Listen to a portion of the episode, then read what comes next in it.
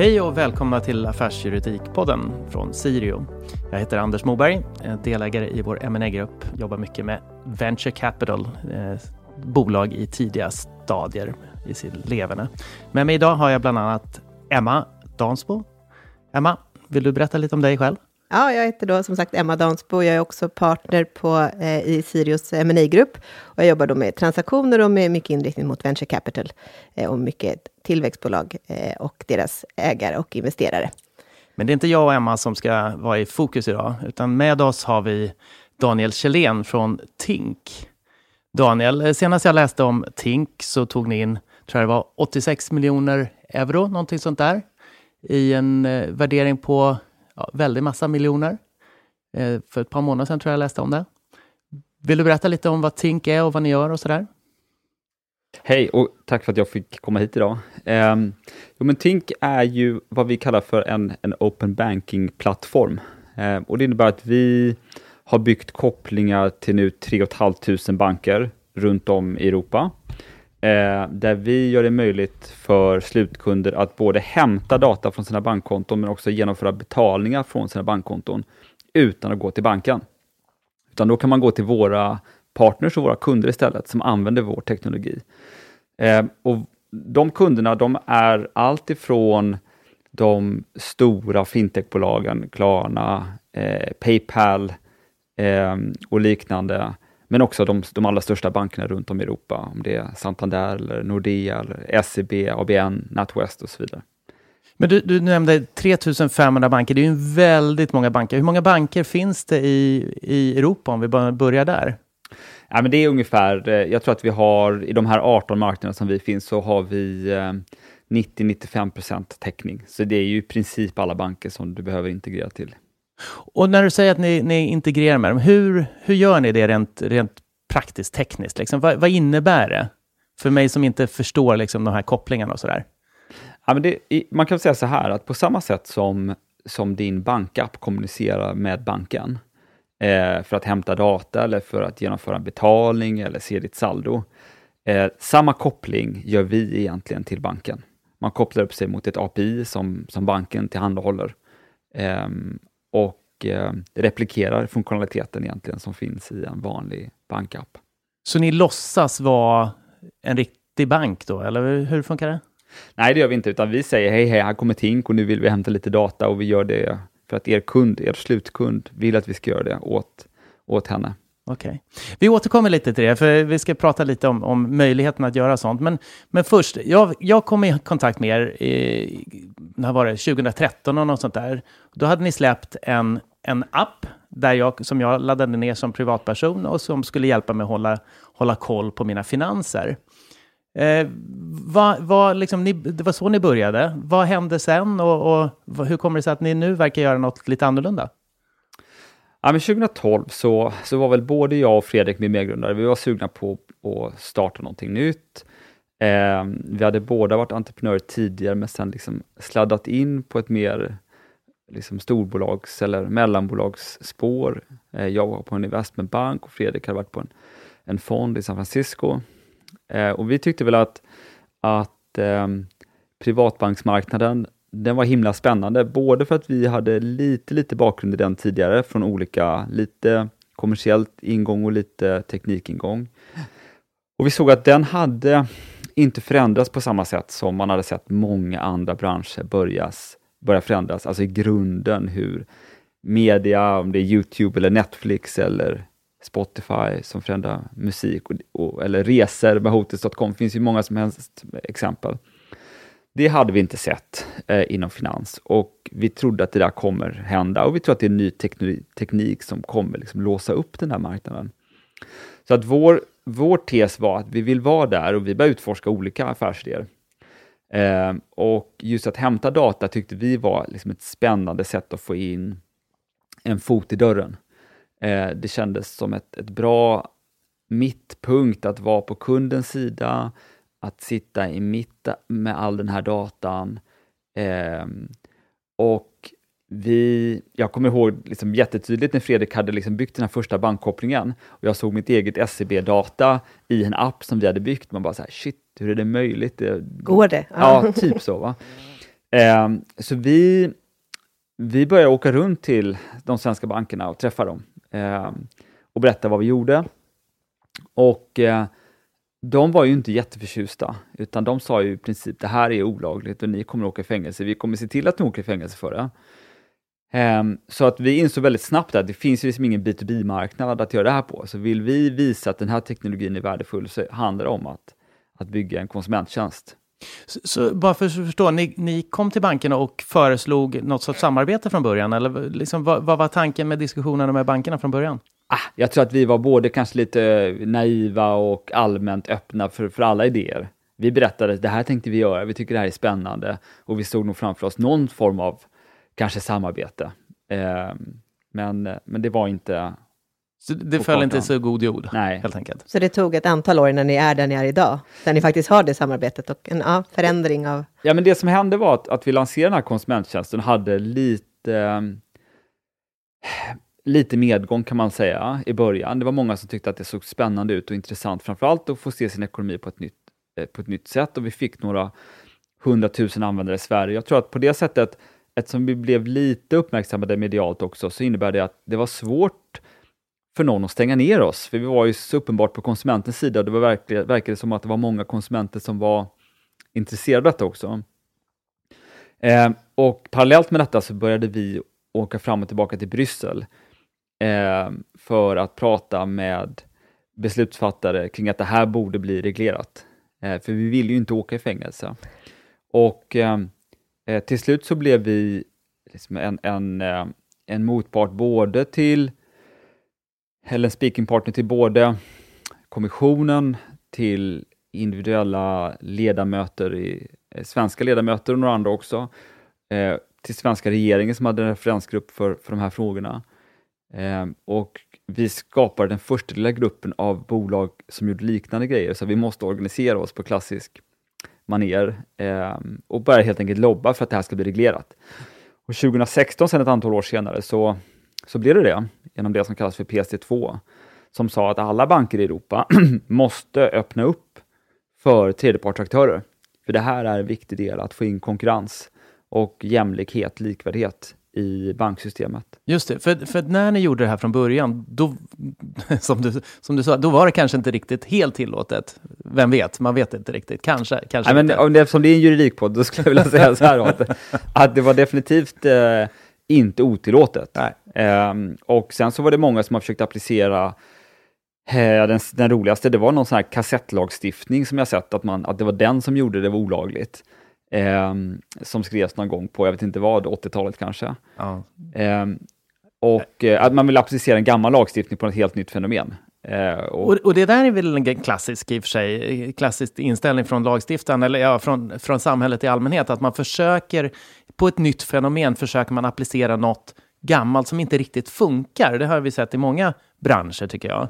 Mm. Just det här att in med ett skohorn och så försöka få det att funka. Ja, och där är väl lagstiftningen lite mer trögrörlig, så man hinner ju ja. inte med när tekniken, eller ja, och affärsidéerna går mycket snabbare än vad, vad lagstiftningsprocessen kan göra. Och då mm. får man ägna sig åt, åt lobbying då, kanske som ni, för att verkligen kunna genomföra sin affärsverksamhet så som man har tänkt det. Ja, jag tror att vår approach var så här, att vi, vi vet i alla fall att det är ingen som har skrivit någon lag mot det här. Eh, det är ingen som, när de här lagarna som nu hänvisas till skrevs, så var det någon som sa att det är det här vi vill komma åt. Eh, och Eh, man kan väl känna att det, det löser igenom kanske de kommersiella intressena från de som argumenterar för de här sakerna, för det var ingen annan, utan det var bara de som hade eh, liksom, pengar att förlora på, mm. den här förändringen som, som hade de här argumenten. Och vår, vår inställning var väl så här, då får det där prövas i domstol helt enkelt. Vi har en annan uppfattning, eh, men vi är ödmjuka för att, att saker och ting kan ändras eller att vi kan ha fel. Eh, och då, då, måste det prövas. Vi kan liksom inte redan nu, bara för att någon pekar på någon gammal lag och säger att det där borde vara så, ja, ta oss till, till rätten då så får, vi, får, vi, får, får det avgjort. Och det hände ju aldrig. Egentligen. Nej, det prövades aldrig, åtminstone inte i Sverige. Jag vet inte om du har säkert koll på om det prövades i Europa någonting? Det prövades ju i, det enda fallet som egentligen gick hela vägen ut, eh, det var ju i, eh, i Tyskland. Mm. Eh, och det var ju en, eh, ja, det tar ju så många år så det finns inte. Eh, men då var det ju de, då var det ju eh, de tyska bankerna som gemensamt stämde eh, Sofort heter de, som numera ägs av Klarna faktiskt, som gör direktbanksbetalningar i Tyskland. Och efter fyra och fem år där av processande i alla instanser så, så förlorar bankerna totalt. Mm. Um, För vad var det ni gjorde som de inte... Alltså det finns ju flera aspekter på det. Jag vet att ett av argumenten var att kunden, er kund och bankens kund, gav ut sina lösenord och sådana saker och därför skulle det då vara ett brott mot, åtminstone mot, mot kundavtalet.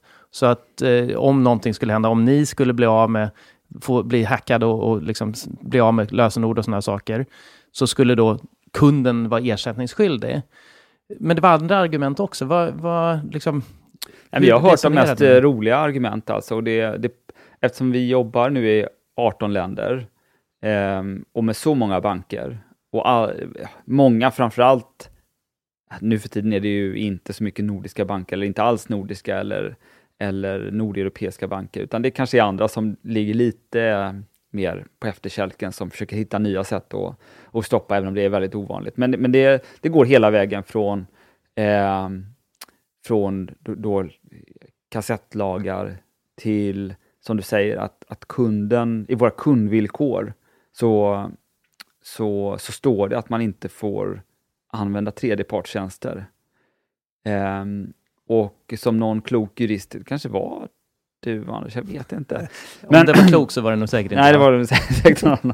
Nej, men eh, som sa så här, ja men det, det där är ju... ehm, eh, och och det prövades någonstans, och det kommer jag faktiskt inte ihåg var, men de konstaterade att det där är ju olagligt, man får inte ha villkor. McDonalds får inte ha villkor som säger det är förbjudet att gå till, till Burger King eh, om du någonsin äter hos oss. Och på Ja, det samma kan vara sätt lite så- konkurrensproblem med det kanske. Yes. Ehm, ja, men det, summa summarum så kan man säga så här, det är aldrig av alla dessa argument under alla dessa år i alla dessa länder som någon av de här eh, argumenten har blivit prövade och fått rätt Mm. i, i domstol. Men då ställer jag ju frågan, behövdes då, för då sen kom PSD2. För det första, vad innebär det? Vad är PSD2? Och för det andra, behövdes det då PSD2? Och för det tredje, är, har det hjälpt? Är Liksom är, är vi en punkt i, i världshistorien nu där liksom allting funkar? Tre Nej. svåra frågor, eller ja. Ja, precis. Först tror jag säga så här, i Europa så tror jag att det behövdes. Eh, för att eh, bankernas makt var så stor. Och ser man på hur banker i flera länder började agera gemensamt för att stänga ner detta, eh, så, så tror jag att det hade varit svårt att, att få en sån här förändring. Eh, och jag tror att bara det faktumet att, att man behöver slutkonsumentens förtroende för att göra de här typen av tjänster. Bara där blir det svårt om du har ett banketablissemang som säger att det här är olagligt eller det är osäkert. Eh, nu tog man liksom bort eh, de argumenten som banken hade kring osäkerhet och eh, ja, men sä- säkerhet både legalt och fysiskt egentligen. Och man reglerade ting som bolag. För oss så spelar det liksom ingen större roll. Alltså vi, vi Tink har varit ISO-certifierade. Det är jättebra att vi är nu reglerade av, av FI så att det går också att sätta liksom en stämpel på att vi är så säkra som vi tycker att vi har varit hela tiden. Um, Medan man i USA då ska jämföras, där har man ju tagit en annan approach. Um, bankerna har ibland gnällt, men man har ändå hittat ett sätt att samexistera.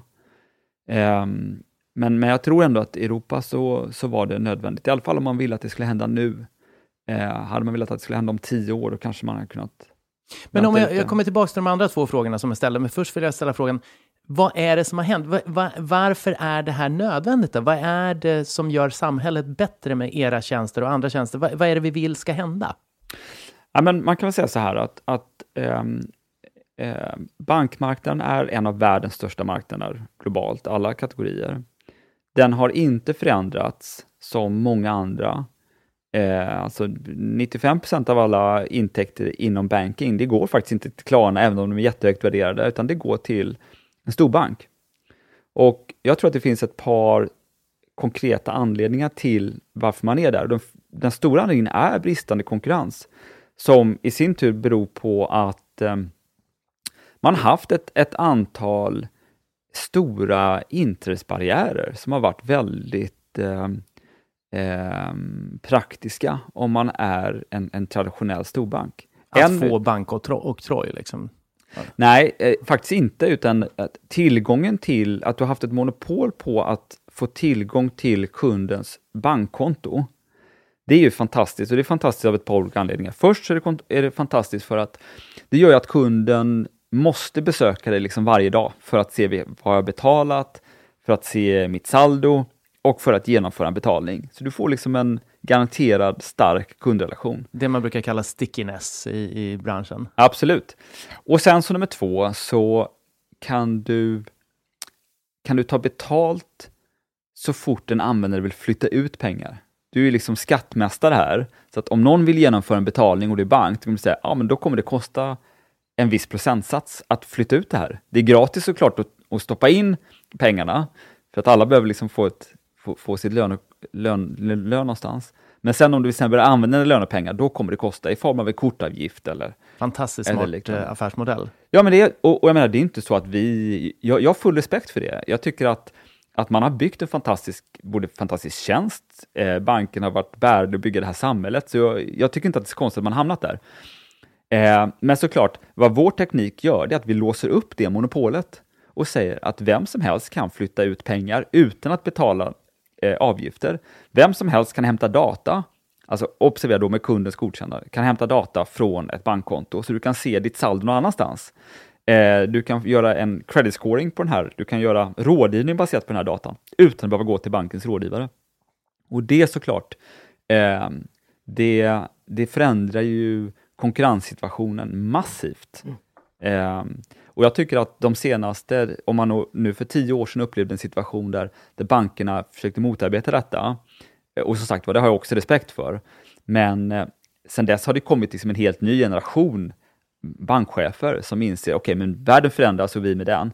Eh, låt oss nu se till att bli vinnare på den här nya marknaden, för vi vet vart den tar vägen. Eller vi tror att vi vet att den är på vart den tar vägen.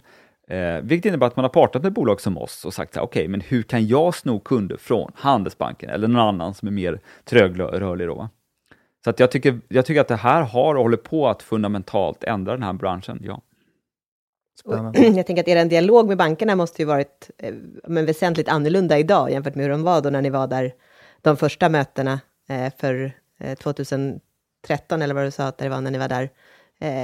Deras inställning till er är helt annorlunda idag, antar jag, när ni, när ni ser dem som, eller när de är stora kunder till er. Och, Verkligen, och jag tror att det, det är några ändringar. För det första så tror jag att det med, med lagstiftning så blir det väldigt klart vart eh, den här branschen var på väg överhuvudtaget. Alltså det fanns liksom inget sätt att ta sig tillbaka. Eh, och det tror jag är viktigt, för då kanske man slutar, då vill man anpassa sig och, och vinna framtiden istället. Två, så tror jag att det här är bolag som verkar i en reglerad miljö. Det är oerhört komplicerat för dem att både ha oreglerade eh, bolag som Ting som springer omkring runt benen på dem, eh, men också själva kunna liksom, leverera kundnytta utan att kunna göra det på ett reglerat sätt. Så att jag tror att det, det här har hjälpt dem att ta klivet in i framtiden också.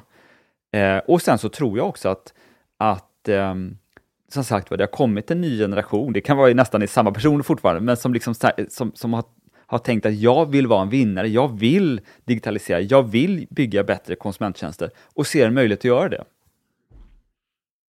spännande. Ja, otroligt. Så, så det innebär att om vi går tillbaka till de här frågorna om, om PSD2, då, då, är, den, är den där den borde vara? Liksom, gör, hjälper den tillräckligt? Eller behöver det göras någonting i framtiden? Behövs det mer reglering? Eh, ja, men mer reglering tror jag inte att det behövs just nu. Nu behöver man se till att den reglering som finns efterlevs. Eh, och, och det har den inte gjort. Det har varit eh, ständiga mm, förseningar och fördröjningar och, och eh, olika tillämpningar runt om i de här 18 länderna som vi finns. Eh, och det finns också väldigt många olika tolkningar av hur den ska implementeras. Just det.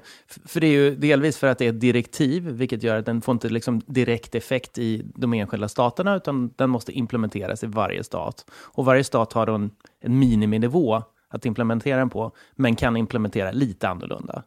Och det, det är naturligtvis ingenting som, som eh, vad ska jag säga, hjälper den här inre marknaden som vi försöker skapa.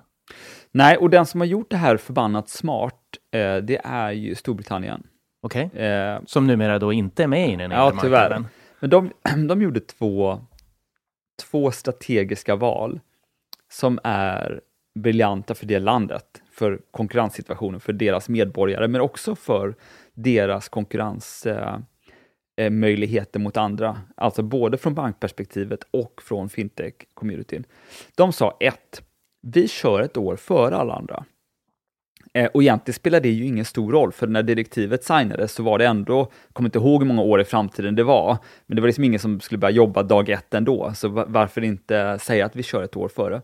Det innebar att alla som pratar PC2 tittade på vad gör Storbritannien? För Storbritannien upplevdes som ett föregångsland. Eh, och eh, jag tror att man fick oerhört mycket goodwill som liksom en ledande finansmarknad även in i framtiden. Nummer två, som är en jätteskillnad, det är att man lät motsvarigheten till, ungefär motsvarigheten ska sägas, till Konkurrensverket leda implementeringen. För det är också, det, det syftet med den här implementeringen är att ge riktig konkurrens. Eh, Medan i nästan alla andra länder, inklusive Sverige, så är det Finansinspektionen som gör detta. Finansinspektionen, klart att deras, de mäts ju på att bolag är liksom compliant eller inte, inte om man har uppnått målet. Medan om du är konkurrensmyndighet så tittar man på vad behöver jag göra för att uppnå mitt slutmål? Eh, och jag upplever inte alls att det är den inställningen som man har hos eh, finansinspektioner runt om i Europa, utan där tittar man på hur, vad behöver jag göra för att se till att jag är compliant mot regelverket? Sen om det får en effekt eller inte, det kunde jag inte bry mig mindre om. Men bara den förändrade inställningen hos alla de här medarbetarna, eh, Eh, det behövde liksom inte innebära egentligen lagtextförändring. Det var en inställningsförändring och den smittade av sig. Eh, och man fortsätter nu att ta steg eh, där myndigheten liksom proaktivt säger men det här kan vi göra bättre, det här är en blocker för det som vi som land faktiskt vill uppnå med detta. Medan med andra, andra länder säger man, ja, men vad, är, vad är minsta nivån? För jag, jag, liksom, jag vill inte att något ska ändras kanske. Då tolkar jag det som att det är fortfarande Konkurrensmyndigheten i Storbritannien som, som hanterar det här? Ja, motsvarande. Jag, jag kan inte... Nej, men... Yes, yes. Och är det, förlåt Emma, kör det. Nej, men jobbar ni fortfarande då med att påverka och driva en förändring som ni gjorde från början för att få den här, jobbar ni med de frågorna fortfarande? Åker ni fortfarande till Bryssel för att eh, skapa, eh, ja, förändra eller få mer att regelverket kanske ska implementeras på ett annat sätt? Eh, är det något ni Ja, i allra högsta grad alltså. Det är ju oerhört många kommittéer och, och annat som pratar om precis hur ska eh, hur ska regelverket implementeras tekniskt och lagstiftningsmässigt? Och nu när det har kommit en bit på vägen så dyker det upp massa nya följdfrågor, både på grund av ny teknik och saker som man inte har tänkt på och liksom edge cases. Vad, vad tror du om framtiden då? Finns det, finns det hopp? Är vi på väg åt rätt håll? Ja, absolut. Um, och jag tycker att det fungerar rätt bra nu och, och uh, vi har, förra året så var liksom första året man såg riktiga riktigt, riktigt stor volymtillväxt i open banking. Jag tror att vi, vi växte väl eh, 400-500% volymmässigt eh, 2020. Både på det som kallas account aggregation, att man hämtar information och payment initiation, att man genomför en betalning. Eh, så att i min värld så är vi någon slags precis i början på, på, eh, på liksom någon slags mass market adoption av de här tjänsterna. Och det som är det fina, det tycker jag också är att, att för ett antal år sedan så pratade man väldigt mycket om, om open banking som begrepp. Och nu gör man inte det längre, utan nu finns det här bara inbakat i ett antal tjänster. Som kund så, så tror jag inte ens man... Man reflekterar, reflekterar. inte så mycket över det, utan det bara är så. Ni valde ju för några år, eller för, förra året att stänga er eh, app eh, och istället gå över till att vara leverantör då till, de här, till banker och andra fintechbolag. Mm. Eh, kan inte du berätta lite om bakgrunden till det beslutet, ifall det hur ni tänkte kring det. måste ha varit ett svårt beslut när du, med tanke på att du, ja, men att de här ja, men konsumenterna och kunderna var ändå en stor anledning till att ni kom dit ni, kommit dit ni har kommit med bolaget. Ja, det kan man säga. Att, att från det perspektivet så är det klurigt. Eh, från ett affärsmässigt perspektiv så var det redan 2017-18 så var det helt klart att det var den här vägen vi skulle gå. Eh, vi såg ju en möjlighet att när, när den här B2B-marknaden öppnades upp som inte fanns 2013, eh, så såg vi att, att shit vilken skala vi kan få och vilken hävstång vi kan få, få på den här tekniken som vi har utvecklat. Eh, och istället för att påverka ett par hundratusen användare i Sverige så kan vi påverka miljoner eller hundratals miljoner av europeer. Eh, Sen så tror jag också att, att eh, konstanta misslyckanden och felsteg som ändå har kantat de här åtta åren, Eh, det har varit en viktig del av vårt DNA. Kanske inte just att vi har kört i diket så ofta, men att vi faktiskt har orkat baxa upp den här bilen och, och köra vidare i en, en liten annan riktning. Jag tror att vi har nog underskattat värdet av att orka både återuppfinna sig själv, men att, att, att eh, byta riktning allt ifrån 180 grader till 10 grader. 10 grader behöver man nästan byta en gång per kvartal för att hamna rätt. Um, och um, kanske när vi började att vi trodde att, att grundaffärsidén var viktigare än, än, än det, som, det hårda arbetet som sen fortsätter. Och, och kanske att vi trodde att, att om man bara hittar den här affärsidén så, så löser det sig och så visar det istället att det viktigaste för det är att, att hitta ett team eh, som gemensamt kan lösa de här problemen. Det här är ju spännande, för att, då är vi inne lite på det här med venture capital och vad, vad innebär det att vara en, en startup? För ni, ni började, du sa 2012 va? Och redan från början så hade ni med, ni tog in lite affärsänglar eller friends and family, eller vad ska jag säga. Och några av dem, ett par av dem var bra, riktigt stora namn i branschen. Eh, kan du beskriva lite början och hur, liksom utmaningarna i början och hur det kom sig att ni faktiskt sen idag är där ni är? Vad är det som har gjort att ni har lyckats? Och ta inte för mycket av äran själv, utan... Nej, ta ingen ära. Nej, men liksom beskriv lite utmaningarna och från tidigt stadium och ta in pengar och sen växa med, med backning på det sätt som ni har haft. Vad är liksom utmaningar för en, för en startup på det sättet? Ja, men det viktigaste är att man hittar en bra affärsjurist, då, då löser sig resten. um, Nej, men det var inte så enkelt att ta in pengar 2012. Det fanns inte ett enkelt community på det här sättet som det finns idag. Eh, alla sa gå till Almi, eh, de ger pengar till alla eh, och de sa nej. Nej då. Och vi, vi, jag tror att vi sa att vi skulle ta in fem miljoner och vi, vi kanske fick in fyra möjligtvis. Men det var, det var klurigt. Um, Men det var bra namn ni fick in? Ja, alltså vi hade ju två personer som var lite drömkandidater. Det var ju Niklas Storåkers och det var Sven Hagströmer för vad de hade gjort med Avanza, eh, som påminner om vad vi vill göra med, med Tink kan man säga. Eh, och vi lyckades luska reda på numret till båda, eh, lämna meddelande. Niklas ringde tillbaka, Sven ringde aldrig tillbaka faktiskt. Eh, Nej då. Ja, precis. Ja, men det har vi sagt till honom många gånger. Vi har pratat om det sen efteråt, va? ja, för han blev ju investerad ja. ett par år senare, men då, då blev det ju ändå lite dyrare för honom, så mm. det var det var kul. Eh, jag tror att, att eh, eh, vi har varit hyfsat duktiga på att hela tiden ha en, en tes om vad ska vi göra med de här pengarna? Hur tar vi det här till nästa nivå? Eh, och lyckas få med oss investerare på den, på den hypotesen. Sen så har det ändå visat sig att de flesta gångerna har vi haft fel alltså. Men, eh, men lik förbaskat så har vi hela tiden haft en, en, en ny idé och hoppat upp i sadeln och, och, och kört eh, vidare. Just det, för det handlar ju mycket om vad ska vi säga, anpassning. Alltså, man kan ha en jättebra idé och så visar det sig två månader senare att nej men, oj då, det där funkar inte. Vi måste hitta något nytt att göra. Och jag menar, ni, tog in, ni, ni hade då Niklas från början, sen tog ni in en, en nordisk um, eh, venture capital-bolag hur var det då i början? Var det, då hade ni någon som satt och tittade över axeln hela tiden. Var det, var det, kändes det svårt? Nej, alltså det, det är ingen som har gjort det någonsin alltså, utan jag tror att de flesta VC-bolag är som, som våra investerare väldigt eh, grundarvänliga kan man säga.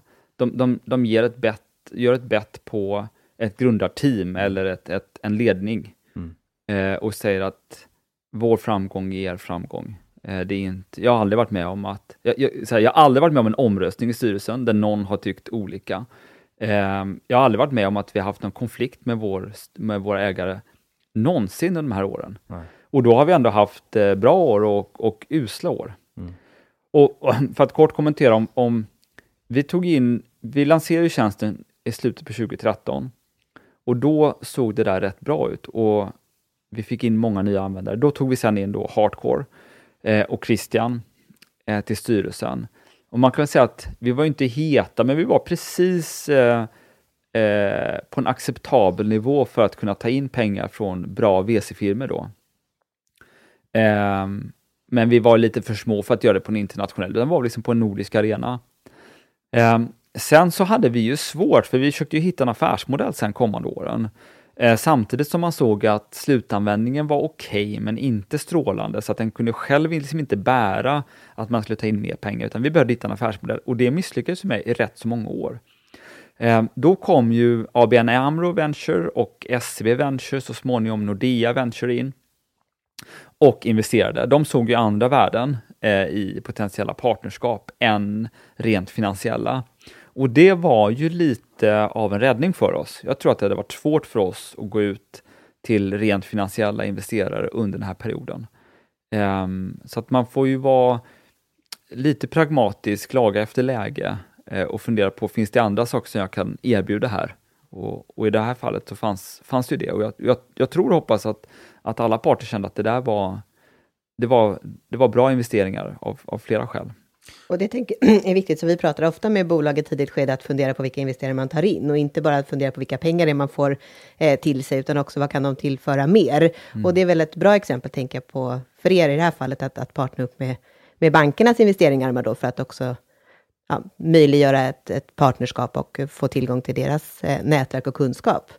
Ja, verkligen. På samma sätt som att, att vi kanske gav andra grejer rent finansiellt som gjorde att de investerade, så var det precis eh, åt andra hållet också som du säger, vi fick kunskap som hjälpte oss i den här transformationen. Eh, och det var väl egentligen kanske deras bett också och sa att här kan vi bidra med någonting och i slutändan och här om några år så kommer det här bolaget kunna komma ut som starkare. Och det var väl det som skedde då 20, jag kommer inte ihåg exakt om det är 2018 eller något i den stilen. Eh, då vi hade riktigt fått fart på tillväxten och, och kände att eh, men nu kan vi ta in kapital. Eh, då tog vi in Insight från Insight Partners New York-fond. Ehm, men, men då kände vi att, att nu finns det möjligheter att ta in från, från många här. Just det, för idag sitter ni då med, med många väldigt, väldigt namnkunniga investerare. Hur, hur, hur funkar det idag? Jag menar, det nu bolaget värderat, det är nästan, jag vet inte, men enligt senaste värderingen så är det nästan en unicorn.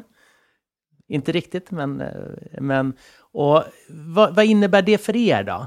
Liksom som, som företag, vad innebär det för dig som grundare att få den här jag ska säga, det, det, blir så, på något sätt officiellt kan jag tänka mig. Att oj då, nu har vi verkligen, inte bara, vi har inte bara liksom det ursprungliga VC, vi, det här är hela, vi har liksom hela finansvärlden bakom oss och har förväntningar på oss. Ja, nej men förväntningar, det, det, är ju någonting man lever med som, som vd, grundare och många andra tror jag hos oss vi har jättehöga förväntningar på oss själva och det är ju smärtsamt. Det är ju smärtsamt att återuppfinna sig. Det är smärtsamt att flytta de här 10 graderna. Det, det är inga roliga processer när man gör det. Det är jobbigt. Eh, och som du säger, mer eh, pengar som investeras, eh, mer ansvar för att, att göra det där. Och hade det bara varit smärta, då hade det ju inte varit, eh, då hade man inte gjort det här, utan det finns ju i det där så finns det något väldigt spännande också såklart. Eh, och för oss så innebär det ju att, att kunna resa kapital från, från eh, den här typen av bolag, det gör ju att, att vi har möjlighet att gemensamt förverkliga vår vision och det är ju någonting fantastiskt faktiskt. Eh, och det hade varit förbannat svårt om vi skulle göra det med, med eh, våra löpande kassaflöden som ju är... Och vad, och vad är visionen? Ja, men, vi tror ju så här att, att eh, det kommer finnas kanske en eller två globala open banking-plattformar. Eh, det är en sån enorm investering som vi gör i att bygga den här kopplingen till bankerna. Det kommer inte ske tio sådana eh, kopplingar och, och, till olika plattformar. Det, liksom, det blir finansiellt så kommer inte det här funka helt enkelt.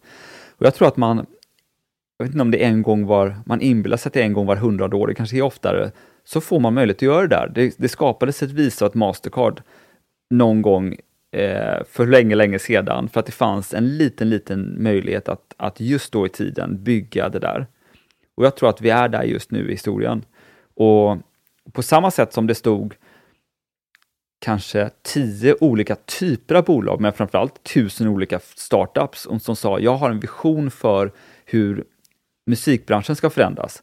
Någon sa, att det där ska vara liksom gratis pirate. Någon sa, att du ska betala per sång. Eh, det var någon som sa, att det ska vara som radio fast på internet. Och så fanns det någon som sa, att jag tror att framtiden för musik är streamad. Du har alla världens låtar på en sekund och du bara behöver betala ett fast pris som alla nästan ska ha råd med. Eh, det är min vision för, för musik. Och sen så, eh, samma sätt där, det, det, är inte så att det finns utrymme för tusen olika musikplattformar, men det fanns kanske en eller två då. Eh, och Spotify blev en av dem. De fick förverkliga sin vision för hur framtidens musik ska fungera. Och såklart att eh, jag inbillar mig inte att vad vi gör kommer för, för de flesta vara lika viktigt eller upplevas som så, eller det är väl antagligen inte ens lika viktigt eh, som, som musik. Men för oss, för, för oss nördar så upplever vi så i alla fall. Eh, och du hörde att jag sa väl, för att i, någonstans i hjärtat så tycker jag att det är lika viktigt. Även om det här är tråkigt liksom, eh, rörmokeri när vi bygger de här kopplingarna. Men det är otroligt inspirerande. Det, alltså, det sättet du beskriver det på är en, en inspiration verkligen. Att just att hitta den här, någonting som är eh, fortlevande, kan vi kalla det att, att Som förändrar någonting i grunden dessutom. Mm. Otroligt inspirerande. Eh, för, eh, ni, har hittat, ni har hittat er nisch och sådär. Men det innebär ju också att eh, har, har, ni, har ni övergett de ideal ni hade från början? För om man tittar på, på fintech och sådana saker, då är det liksom, vi ska utmana bankerna, vi, vi ska kon egentligen konkurrera ut bankerna för vi kan göra saker mycket bättre än dem. Ni, det, har ni, liksom, det spåret har ju ni lämnat. När du talar nu om bankerna så ser du väldigt positivt. Jag kan ju bara jämföra med andra deltagare vi har haft här i, i podden som inte var riktigt lika positiva till bankerna. Och det här tycker jag är spännande att höra din vision om framtidens bank och framtidens, liksom vad, det, vad den kommer bestå av? Ja, det är spännande. Men, men så här, jag tror inte att någon tror att banker är liksom elaka organismer som... Eh... Ja, det finns nog de som tycker det. Jag kommer ihåg 80-talsdiskussionen i alla fall. Då var det det. Ah, men jag tror så här, alla försöker maximera sin, sin egen, eh, sina fördelar i förhållande till, till de regler och spelregler som vi sätter upp alltså. Um, och sätter vi upp dåliga spelregler, då får vi ett, ett, dåligt spel. Och det tror jag är vårt allas ansvar att se till att spelreglerna ska vara bra. Och det tycker jag är precis det som vi gemensamt då inom den här EU-lagstiftningen håller på och, och rätta till. Nu glömde jag av din fråga här. Förlåt Anders. Nej, men frågan var väl helt enkelt, har ni, har ni Just det. Har ni Om... övergett era ideal och finns det de som tycker att, liksom i branschen, som tycker att nej men man ska, man ska fortfarande slåss mot bankerna. Finns den, den känslan och den åsikten fortfarande kvar? Ja, men vi vill ju demokratisera tillgången till den här infrastrukturen, för vi tror att den är förbannat viktig. Och om vi gör det, eh, då kommer det förändra konkurrenssituationen. Sen vem det är som sen konkurrerar ut någon annan och gör fantastiska tjänster som slutkunder vill ha, det bryr jag mig inte det minsta om. Eh, för min del kan det gärna vara en storbank som bygger briljanta tjänster eh, för att man har fått ett nytt konkurrenstryck på sig. Eh, eller om det är någon, någon nykomling. Alltså som plattform så är det dessutom viktigt att vi är tolererade av alla. Att vi ska gå in och säga, ah, men just nu så tycker vi att den här banken är dålig. Eller just nu det här fintechbolaget, eh, de har för höga räntor. Utan det där, får en, det där ska vi inte lägga oss i, utan vi ska vara någon som, som servar alla och ger lika förutsättningar. Och så får både regelverk eller regulators tillsammans med en marknad och, och slutkunden ultimat bestämma vem är det som ska, ska vinna det här. Mm. Och, det där och det, det är jättespännande. Att, att bygga ett, vad ska jag säga, backbonen till allting, det som alla använder, det måste ju vara en, en, en dröm på sätt och vis. Att liksom, nej, men det är vi som tillhandahåller teknologin. Sen får ni använda det och göra det bästa av teknologin. Då skulle jag tycka att jag var ett rätt bra läge i varje fall. Ja, men jag tycker det är fantastiskt. Många skulle säga att det är eh, tråkigt och ja, tråkigt helt enkelt. Men, men vi, vi, vi, vi brinner för det här, verkligen. Ja, det kan jag förstå. Om vi tittar sen lite på, på det klimat, om vi tittar på Stockholm, vi har haft den diskussionen i tidigare poddar, liksom hur Stockholm som grogrund för eh, både startups i allmänhet men, och fintech-startups då kanske i synnerhet. Det, har ju ändå, det finns ju ett antal, eh, jag läste precis, eh, det är väl Trustly som det är diskussioner nu om att de ska eh, börsnoteras, samma sak Klarna, och så har vi en er och det finns många andra exempel. Vad är det, tror du, som gör att, att det verkar som att Stockholm har varit åtminstone, kanske fortfarande är, jag vet inte, jag ställer frågan, men det här är en väldigt bra grogrund för startups och kanske i synnerhet då fintech-startups? Um, ehm, alltså jag, jag, tror ju så här, i, i, grunden så är ju Sverige ett, ett, ett modernt eh, teknikland som har legat lite före alla andra. Och sen kan man gå tillbaka, är det hem-PC eller är det utbyggnaden av bredband? Det finns väl många teorier och det, det finns det nog folk som är mycket bättre. Men såklart att vi har en befolkning som har väldigt hög liksom, teknik-adoption generellt sett. Eh, det tillsammans med att det är en liten hemmamarknad, eh, så man måste gå internationellt. Och det här är ju, te teknikprodukter är ju sådana som faktiskt kan tas internationellt på ett annat sätt än vad jag vet inte vad. Ja, juridiken är ju inte så bra. Nej, men den är dålig, eller, verkligen. Så det har ju sina fördelar. Um, och um, jag kan inte säga varför just fintech um, har blivit stort, uh, men såklart, jag kan säga från, från vårt perspektiv att ha både startups som, som, då, som Spotify eller, eller entreprenörer som uh, Sebastian på Klarna eller Jakob och Magnus på, på iSettle det har ju varit stora eh, inspirationer, någon man vill kunna mäta sig med. Eh, det har satt nya ribbor kan man säga också för hur högt och långt man kan ta det. Jag tror att hade de blivit uppköpta när de var liksom en miljarders bolag, då hade det på något sätt också varit en ribba för att vad, vad som, hur långt man kan ta de här bolagen. Men alltså nu har de haft ork att, att köra på, att inte säljas eh, så tidigt och det, det, det har också varit eh, det har verkligen sporrat eh, oss också. Jo, man pratar väl mycket om det att förebilden och inspirationen måste finnas i ett ekosystem för att man ska få det att växa. Eh, men också det här med, med talangpoolen. Eh, känner du att det finns den, de talangerna ni behöver? Har ni haft svårt att rekrytera det i Stockholm? För det har vi också pratat tidigare i podden, eller i Sverige, att det kanske saknas att eh, viss kombination av teknisk kunskap och finansiell kunskap, eller ja, att det har varit svårt att, att hitta talang. Upplever du det som ett problem?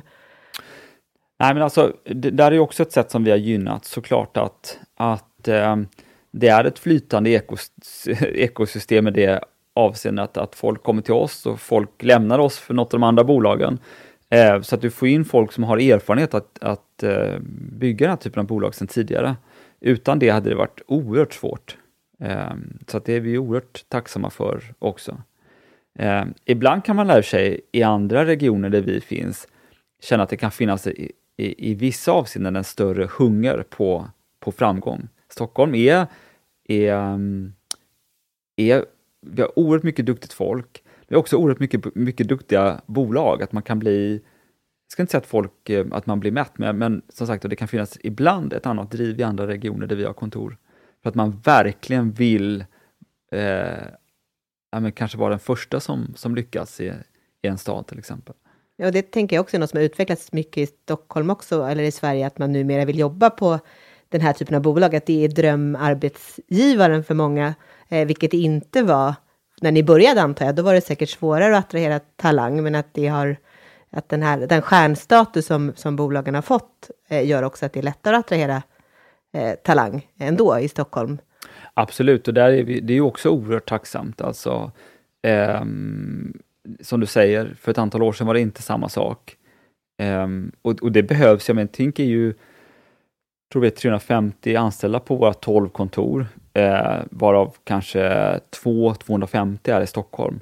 Så såklart att, att, att den här eh, poolen av riktigt skickliga medarbetare i Stockholm, att den har utvidgats också, det, är ju, det har varit helt nödvändigt.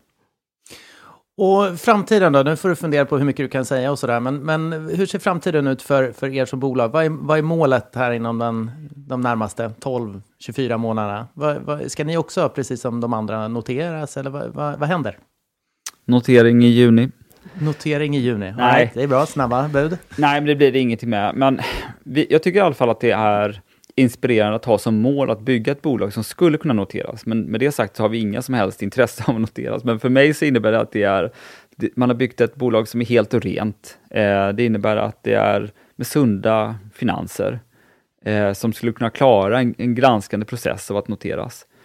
Eh, men jag tror att de faserna som vi befinner oss, man fortfarande vill göra stora förändringar, stora bets, få, få fortsätta expandera till nya geografier, då passar det jättebra att vara privatägt. Så att så länge vi kan få våra ägares förtroende och hitta nya ägare som är beredda att, att eh, satsa bakom den visionen så, så trivs vi jättebra där vi är.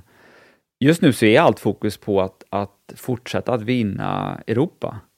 Um, och vi är 18 marknader, det kommer säkert bli några till. Men att bygga ut vår funktionalitet, bygga ut vår, investera i produkt uh, och investera i, i eh, viktiga partnerskap för oss där vi där vi eh, eh, verkligen ger, ger allt för att, att ta produkter till, till nästa nivå, som med Paypal till exempel. Eh, vi har globala ambitioner, verkligen, men, men eh, just nu så finns det så mycket tillväxt och så mycket kvar att bygga och göra i Europa att vi ska vara här ett, ett tag till i alla fall. Spännande. Jag tycker jag känner mig otroligt eh, inspirerad av den här diskussionen. Det är jättekul att ha, ha, dig, ha haft dig här, Daniel. Jag vet inte, Emma, har du någonting att tillägga innan vi Nej, men jag tror att av? vi är nöjda så. Det har varit jätteroligt att, att lyssna och spännande att höra den här resan från 2012-13 till den är eh, idag. Tack så jättemycket för att jag fick komma och framförallt får jag säga tack till Siri och tack till Anders som har varit vår husadvokat här i, i många, många år. Eh, det har varit ett nöje och är ett nöje att eh, jobba med er naturligtvis. Och med det så tackar vi Daniel Kjellén som är grundare och VD för Tink. Eh, vi tackar också våra lyssnare och vi hoppas att ni följer vår podd som finns där poddar finns. Tack för idag!